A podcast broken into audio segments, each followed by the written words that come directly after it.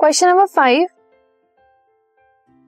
draw the electron dot structures for ethanoic acid H two S propanone and F two इन सब के लिए हमें electron dot structures draw करने हैं। सबसे पहले इथेनोइक एसिड से हम स्टार्ट करेंगे।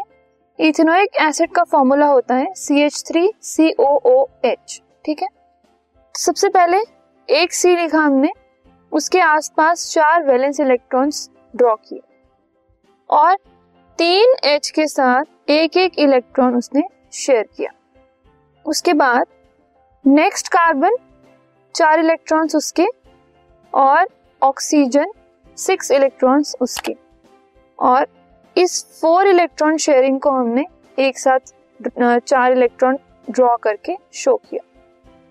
फिर हमारे पास है ऑक्सीजन सिक्स इलेक्ट्रॉन्स एक इलेक्ट्रॉन ऑक्सीजन का और एक इलेक्ट्रॉन कार्बन का शेयर हो रहा है। एंड एक हाइड्रोजन एक इलेक्ट्रॉन ऑक्सीजन और एक हाइड्रोजन का इलेक्ट्रॉन शेयर हो रहा है। So this is the electron dot structure of ethanoic acid H two S H two S to S मतलब sulphur is the main atom बीच में, जिसके पास सिक्स इलेक्ट्रॉन्स हैं और एक एक इलेक्ट्रॉन हाइड्रोजन के साथ उसने शेयर किया।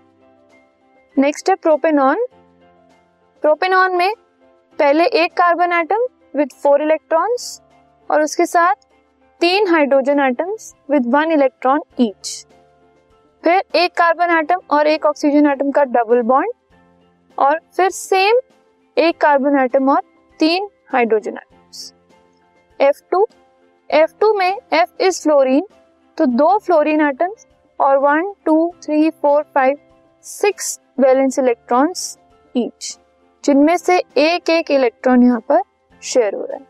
So these are the electron dot structures of the compounds ionic compounds have strong electrostatic forces of attraction between the ions ये आयनिक कंपाउंड्स हैं और इनके अंदर स्ट्रॉन्ग इलेक्ट्रोस्टैटिक फोर्सेस होती है आयंस के बीच में।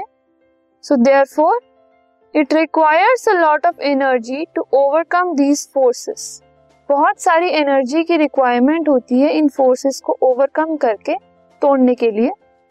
That is why ionic compounds have high melting points so इसीलिए आयनिक कंपाउंड्स की जो मेल्टिंग पॉइंट होते हैं, वो बहुत हाई होते हैं।